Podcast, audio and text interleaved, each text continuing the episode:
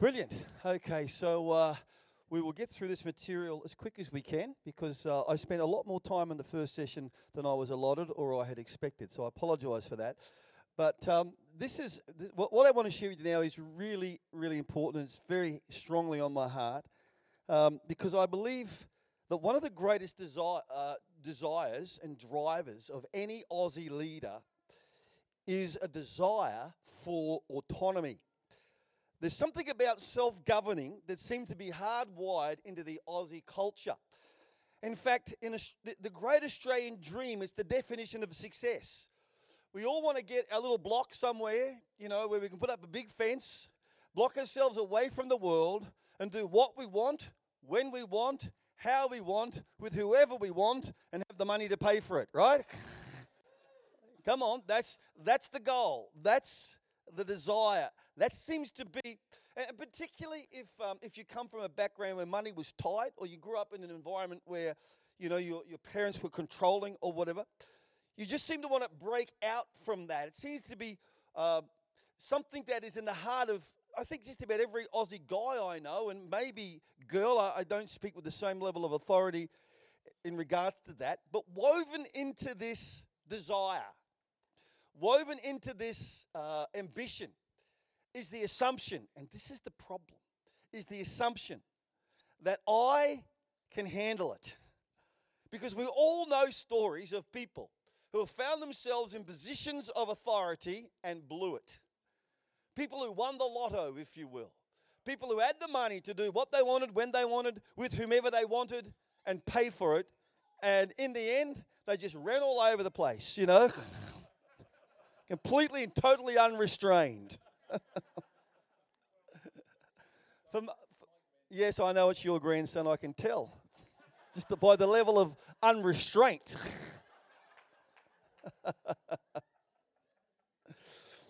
For most of us, it can't happen fast enough. You know, I'm five and I'm still confined to this playpen. I want to get out. You know. And, and what we don't, I think, realize, and here, this is, I'm getting a little serious here. What we don't realize, I reckon, is that by the time you're in your mid 40s, which is a long time for some, but it was a while ago for others, that uh, you start to develop this low level sense of anger. And uh, it's just there, and you don't even know where it comes from. And you whinge about your wife, uh, but you chose her. Uh, you whinge about your career, but you chose it. you whinge about the boss, you whinge about the government. You find yourself whining about everything. And I want to put to you that you've possibly never characterized it, you've possibly never realized what it actually was. It's not that you're disappointed with your wife, not that you're going to run off with your secretary because she's younger and cuter or whatever. It's not that you're disappointed with your career because you were expecting to climb the corporate ladder. You know, I thought by now I'd have a church of 10,000 with, you know, seven or eight campuses and I'll be in my helicopter flying between each of them. And it just hasn't happened, James. it, it's, it's not this, it's this sense of I had this expectation that I was going to be in control and I'm not. And at 45, 46, I can't see it happening. And so what I do is I start to try to pull down, undermine, and whinge about everybody who is. And we're confused. If you're still in your 20s or 30s, mark, mark this down, will you? Because you know it's coming. Uh, call it a midlife crisis, call it what you like. But, but what tends to happen is you get lost. And when you're lost, when men get lost, again, I can speak to men situation more than the ladies. When men get lost, we don't acknowledge it. We just drive faster. I'm sure it's around here somewhere. I'll find it in a minute, you know. and of course, the faster you drive in the wrong direction, the more you get lost. And you've seen it. Maybe, maybe you've experienced it. I don't know. But you've certainly seen it. You've seen it in people. You've prayed about it with people. You've prayed into people who have been right on the precipice there of, of you know, what, which way is this going to go? Which way are they going to turn? Jesus, I hope they go the right way. I hope they do the right thing. And perhaps you grabbed a friend by the collar and try to put them back in the right direction. And maybe now it's even you. What I'm suggesting is this the quest for autonomy is dangerous. It's a dangerous desire. It's not an honorable goal because it can never be fully and finally satisfied. A thirst, the thirst can never be quenched. You know, it doesn't matter how much uh, you try to satisfy uh, a, a, desire, no matter what you do, the desire only grows. Um, the more you drink, the more you have to drink, right? It doesn't matter how much you had for breakfast this morning, um, you're going to be hungry by lunch. You know, it doesn't matter what you try to do to satisfy the desire for power, the desire for autonomy, you will never have enough. And power generally is intoxicating. And intoxicated people don't make good decisions. Here's the point autonomy is an illegitimate goal, it's not an honorable, worthy destination. Because it will either leave you to, with, with, with two outcomes. Number one, you'll be frustrated because you didn't get there. Or number two, you'll be isolated because you did. Think it through. You're either on your own, unaccountable, able to do whatever you want with, with, with whoever you want, nobody knows about it, or you're frustrated because you didn't get what you wanted. Both are detrimental to your life, both are, uh, are, are illegitimate places to be. And uh, what I'm going to do is I'm going to take an example from the Bible that you all know. I'm going to take an example from history that you kind of know. And then I'm going to talk about us as a group and bring this home to actually you and I. So let's start with the biblical example that you all know, but we'll go there anyhow. And King David is 50 years of age. So when I said, you know, towards the end of his 40s, they reckon that that's when it kind of hits. And we don't know exactly when it hit David, but we know when it culminated, he seems to be about 50 years of age. By this time, he's been the king of Israel for 20 years. Talk about power. He had total power. There was nobody who could, who could um, really bring David into line at all. He was the warrior's warrior. He had secured power, he had created a legacy. Uh, David was a legend. And he's roaming around on his roof one particular day, and he, he comes across a part of the roof where he can see into the, the, the property next door, and there's a woman in the bath, naked bathing. And let's be honest, gentlemen, it probably wasn't the first time he was in that part of the roof at that particular time of the day. But here he is looking at this girl, this beautiful woman, um, naked in her bath. And naturally enough, his heart and his mind goes to places that if a man looks at those kind of things long enough, his heart will eventually wander there. And so he says to his servant, Go and find out and check out this girl and find out who she is. The servant does as he's told, as you, you would do if you're a servant in David's palace or a servant in any palace, particularly in that particular time of history. But he does a very, very courageous thing. This servant of the king, who's gone on a reconnaissance mission to get the, the uh, uh, the intel on the beautiful girl, the beautiful woman next door, comes back, and this is what he says. And I want you to hear the wisdom in his words. Uh, the man said in, uh, sec- if you want to open up in 2 Samuel 11, we're going to just, you know, ju- jump around a little bit through the story there. 2 Samuel 11, in verse 3, the man said, She is Bathsheba, the daughter of Eliam, uh, the wife of Uriah the Hittite. What is he saying to his boss? He's saying, She's not just a body, she's somebody. She's this guy's daughter. You know her dad. That's a big deal, folks.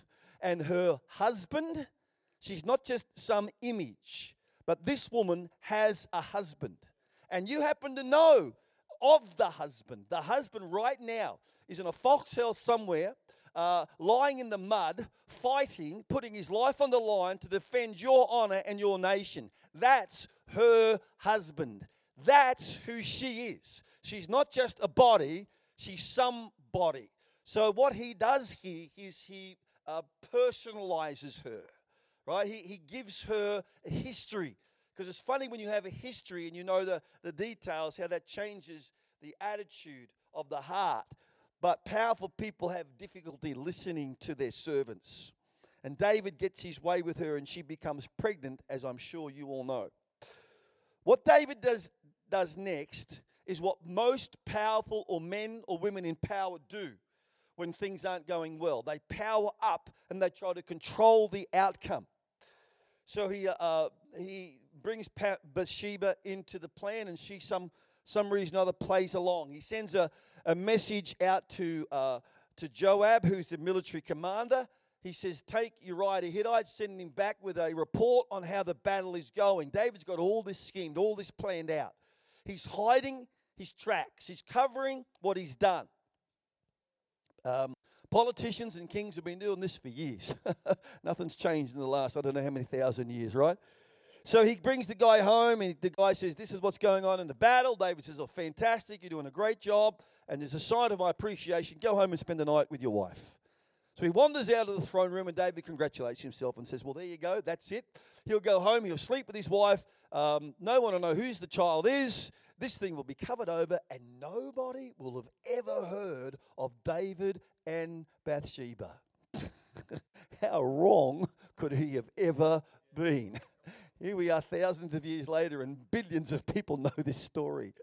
In that moment, David thought, I've covered it, and no one will ever hear of it again.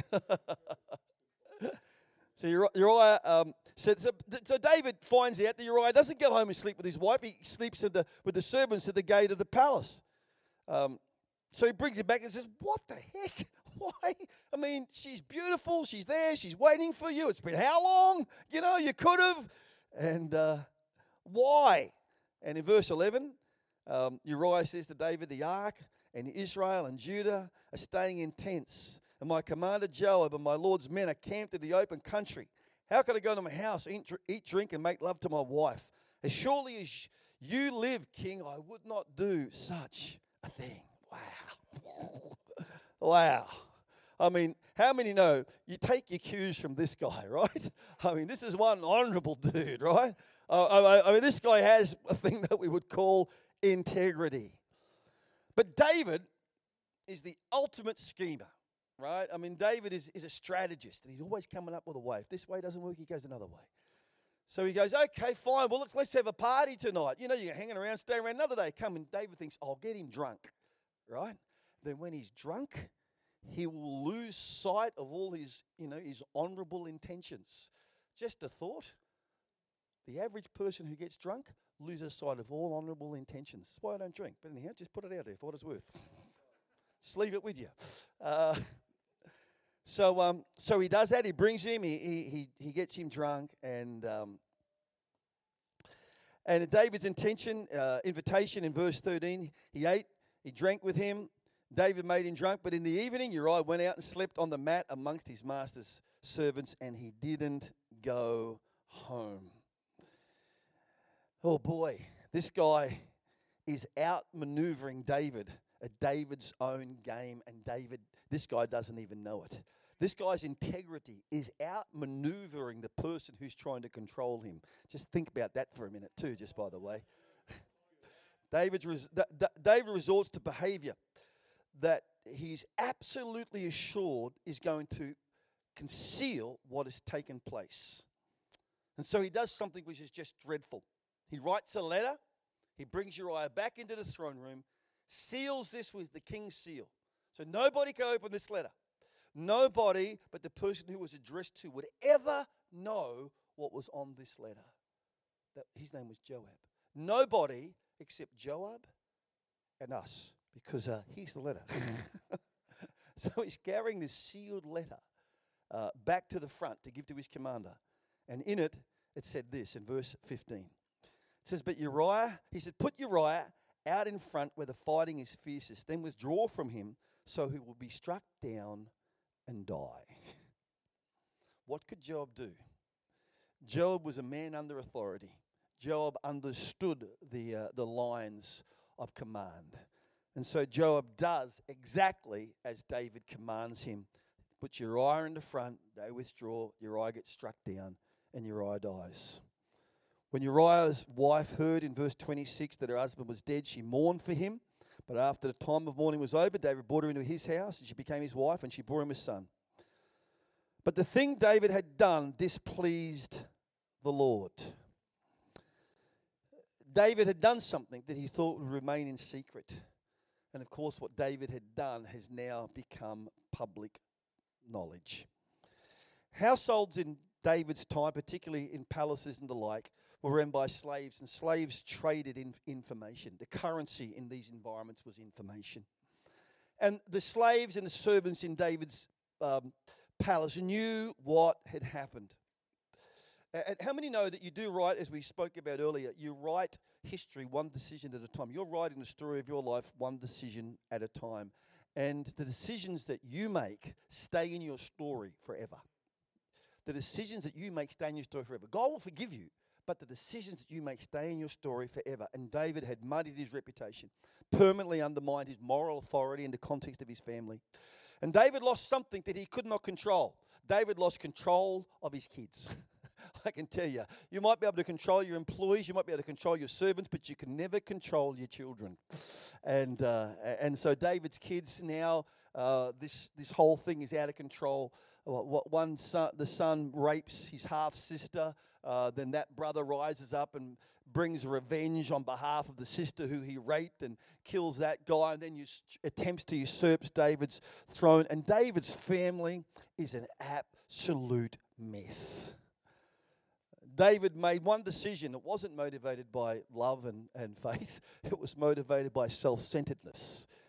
And then a whole bunch of decisions that were motivated by trying to put the wagons in a circle and conceal it, right? So we talk about, you know, revert back to the previous message there, if you will. And, and how many know that, that, that your children, dad, mum, your congregation, pastor, will not always value what you value, but they will almost always disdain what you disdain. And David showed a disdain for the truth. David showed a disdain for integrity. And we think David might have messed it up. Well, you know, it wasn't just the decision that David made to go and sleep with Bathsheba that caused the problem. Uh, the problem was found, I believe, in verse 1, where it says, In the springtime, when the kings go off to war, David sent Joab out with the king's men and all of, of the Israelite army. The men who rode to power with David, the men who um, escorted David when he was out in the, in the deserts and in, in the, the wilderness while Saul was hunting him. The men who loved David, the men who were not enamored by his kingship because they knew him when he was just a shepherd boy. Those guys had gone, and David was in a place of danger because the people who could confront him and tell him the truth were not in his world. And he's isolated, he, he's entitled, and he's alone, and he's this far from the destruction of his family. Bear that in mind. If God ever decides to give you a position of authority, if God ever decides to give you a position of power, don't ever isolate yourself from people who can tell you the truth. Don't ever put yourself in a place where somebody who is not beholden to you for anything, for a job or for you know a position, can speak directly into your situation. The king's men were gone and David was susceptible. Autonomy is a myth, a trap, and an unworthy goal. Did you hear that? The culture of Australia, autonomy is a myth, a trap, and an unworthy goal. I said I'd give you an illustration from the Bible. You, you, knew that one. Albert Speers, you've probably never heard of Albert Speer, but you've all heard of Adolf Hitler. Well, Albert Speer was Adolf Hitler's architect. And Albert Speer was assigned by Hitler to design Berlin to make it more beautiful than Paris. He had a model in his office of what Berlin would one day look like, and the whole idea was behind it was that it would surpass Paris as the most beautiful city in Europe. He published a memoir called Inside the Third Reich. And according to Speer, Hitler knew nothing of his enemies. He didn't listen to anybody, he only trusted his instinct. According to him, he was governed by his instinct and had extreme contempt for just about everybody. Sounds like a leader, or anyway, sounds like people we know of today, doesn't it? and he makes this statement, which, which is a statement I, I really want you to carry away from today. He says, We need to resist the attraction, or, or we need to resist the evolution, what he calls the evolution of a court. The evolution of the court. And what he means by the evolution of the court, which Hitler had found himself in, is this. He was surrounded by his subordinates that were so dependent upon his affirmation that they'd tell him everything that he wanted them to say. Right? The evolution of a court. It's the natural inc- it's the natural flow of any power structure. When you're at the apex of a power structure, those beneath you uh, are dependent upon your affirmation and maybe even dependent upon your purse strings, dependent upon your signature on their check. And that motivates them, even though sometimes they don't even realize it, that motivates them to tell you what they think you want to hear. And this was, this was his description of the Third Reich. That this was Hitler was now surrounded by sycophants, by people who would only tell him what they think they what, that, what they thought he wanted to hear. And of course, the end result was the you know they didn't do too well in the Second World War, as I'm, I'm sure you know. But his point is, and my point is, that, that this is what happens to all of us. In fact, most leaders kind of lean into that and are susceptible to that temptation. This is one of the greatest temptations of leadership because you'll bring people around you who love you, people around you who respect you, but people who are enamored by your gift and by your talent, and who think that your autonomy is, is just the result of your incredible gifted, intelligent intelligence and talent. And this leaves you isolated and vulnerable. Seldom do we ever find a man who pursues community Seldom do we find a man who says, Hey, I have a place to function in this body, and I'm just going to find my place and I'm going to function there. Uh, everybody, uh, most men p- pursue each their own goodness, uh, the proverb says. Most men are about doing their own thing. I want to build my thing. I want to be the head. I want to be autonomous in my own world where I can do what I want and go where I want and, and, and behave how I want. Seldom do we find a man who recognizes that I am part of the body of Christ. I want to find out what my part in that body is, and I want to perform that to the best of my ability, giving life to the body. That isn't the goal. That's not, that's, that's not the intention of the world in which we live in. But I want to suggest to you that it is the goal, is the intention of the kingdom of God. Autonomy is an appetite that cannot be fully and finally satisfied. Uh, the more you, the more that you, you, you get, the more of it that you want. And the end result is what we see with David. The end result is what we see with with with uh, Tiger Woods. The end result, I could name name names that you name. I, I have literally, folks, I've literally sat in board meetings with people who are intelligent, but have been so enamored by the bloke at the end that I've had to question decisions that have been made. Thinking, you've got to be kidding me. You can't do that. Oh, no, but he says so. Yeah, well, he's wrong. Someone's got to be able to tell you, you're wrong. No, that doesn't work. And you have got to be prepared and open to hear it.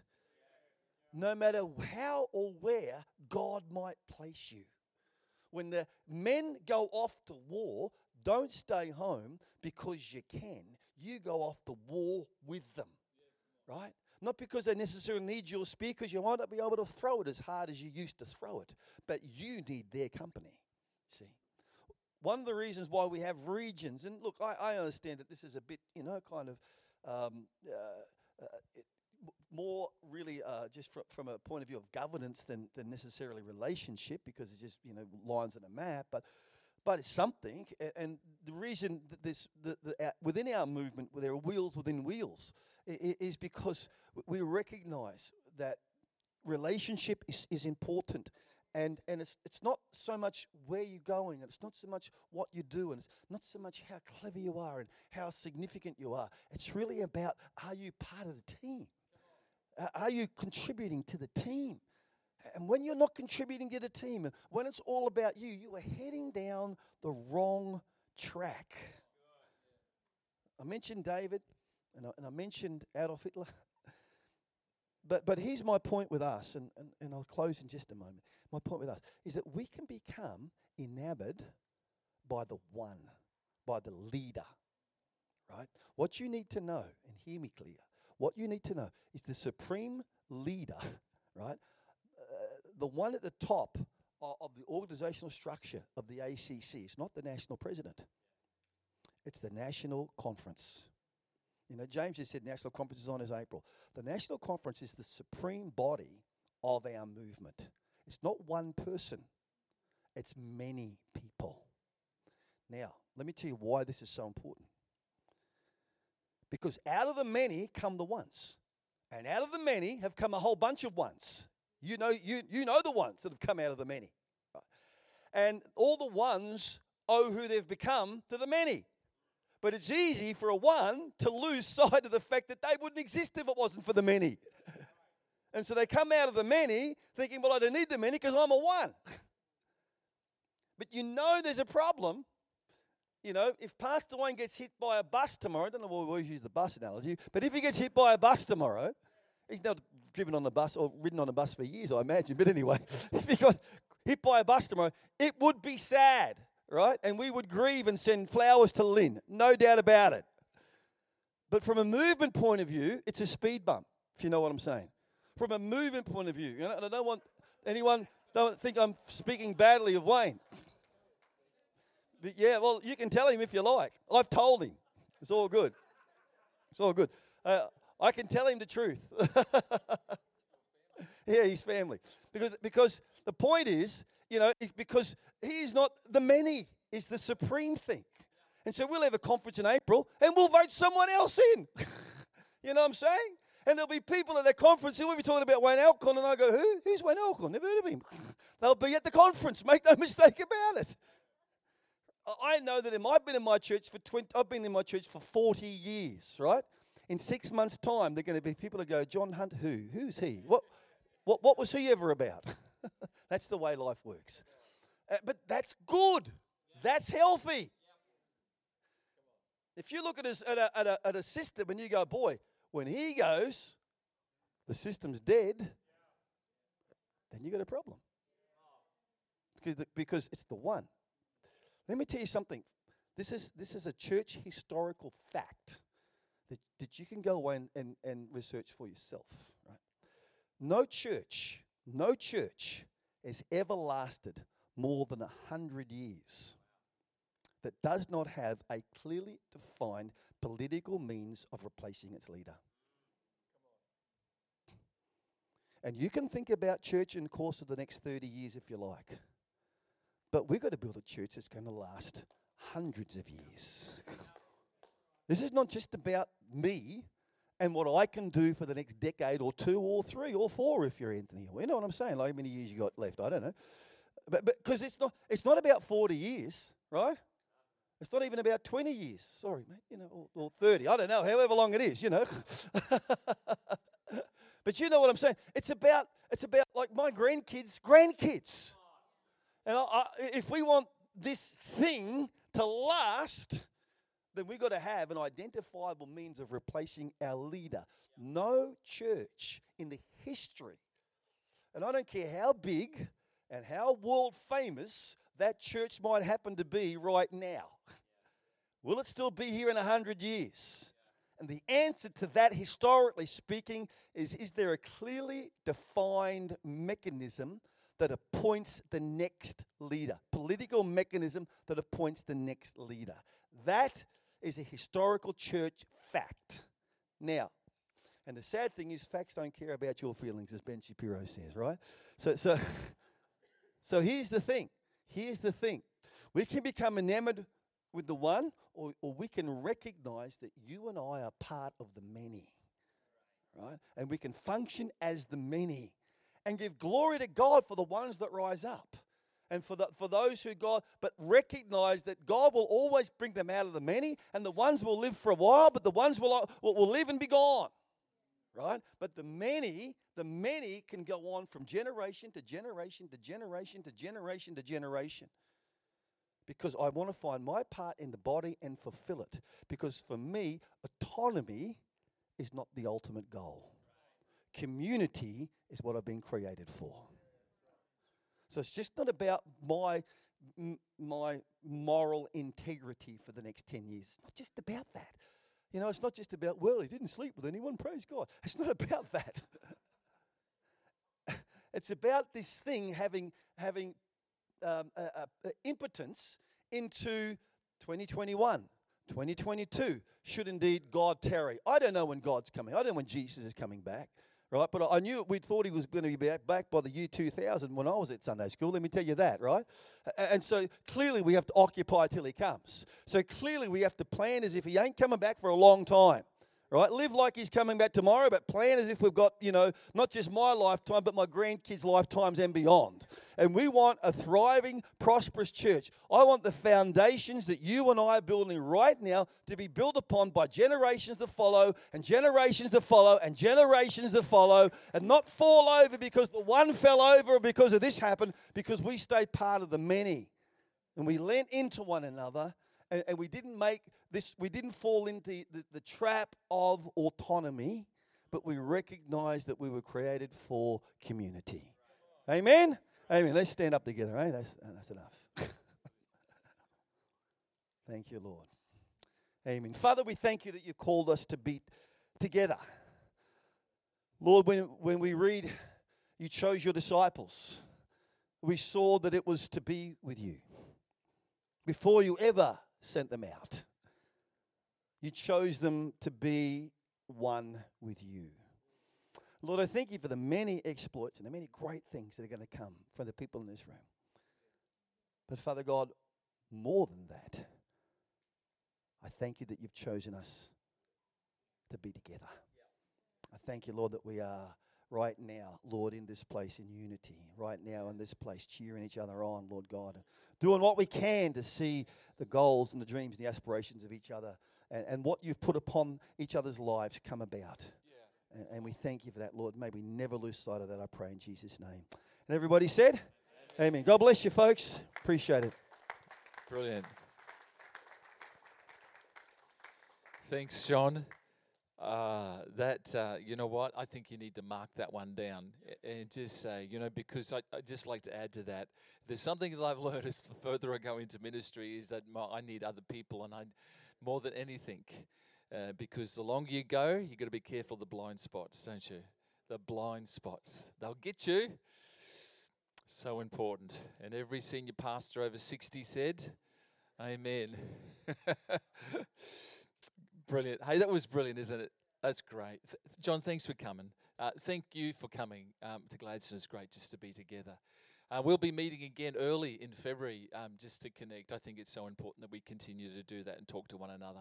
So uh, have a great day. Could you do me a favor? See these little um, name tags? If you could just throw them on the desk on the way out because we then don't have to re- reproduce them every time we come, that'd be much appreciated. Grab a bottle of water. There's still some food you can eat. Um, yeah, take with you.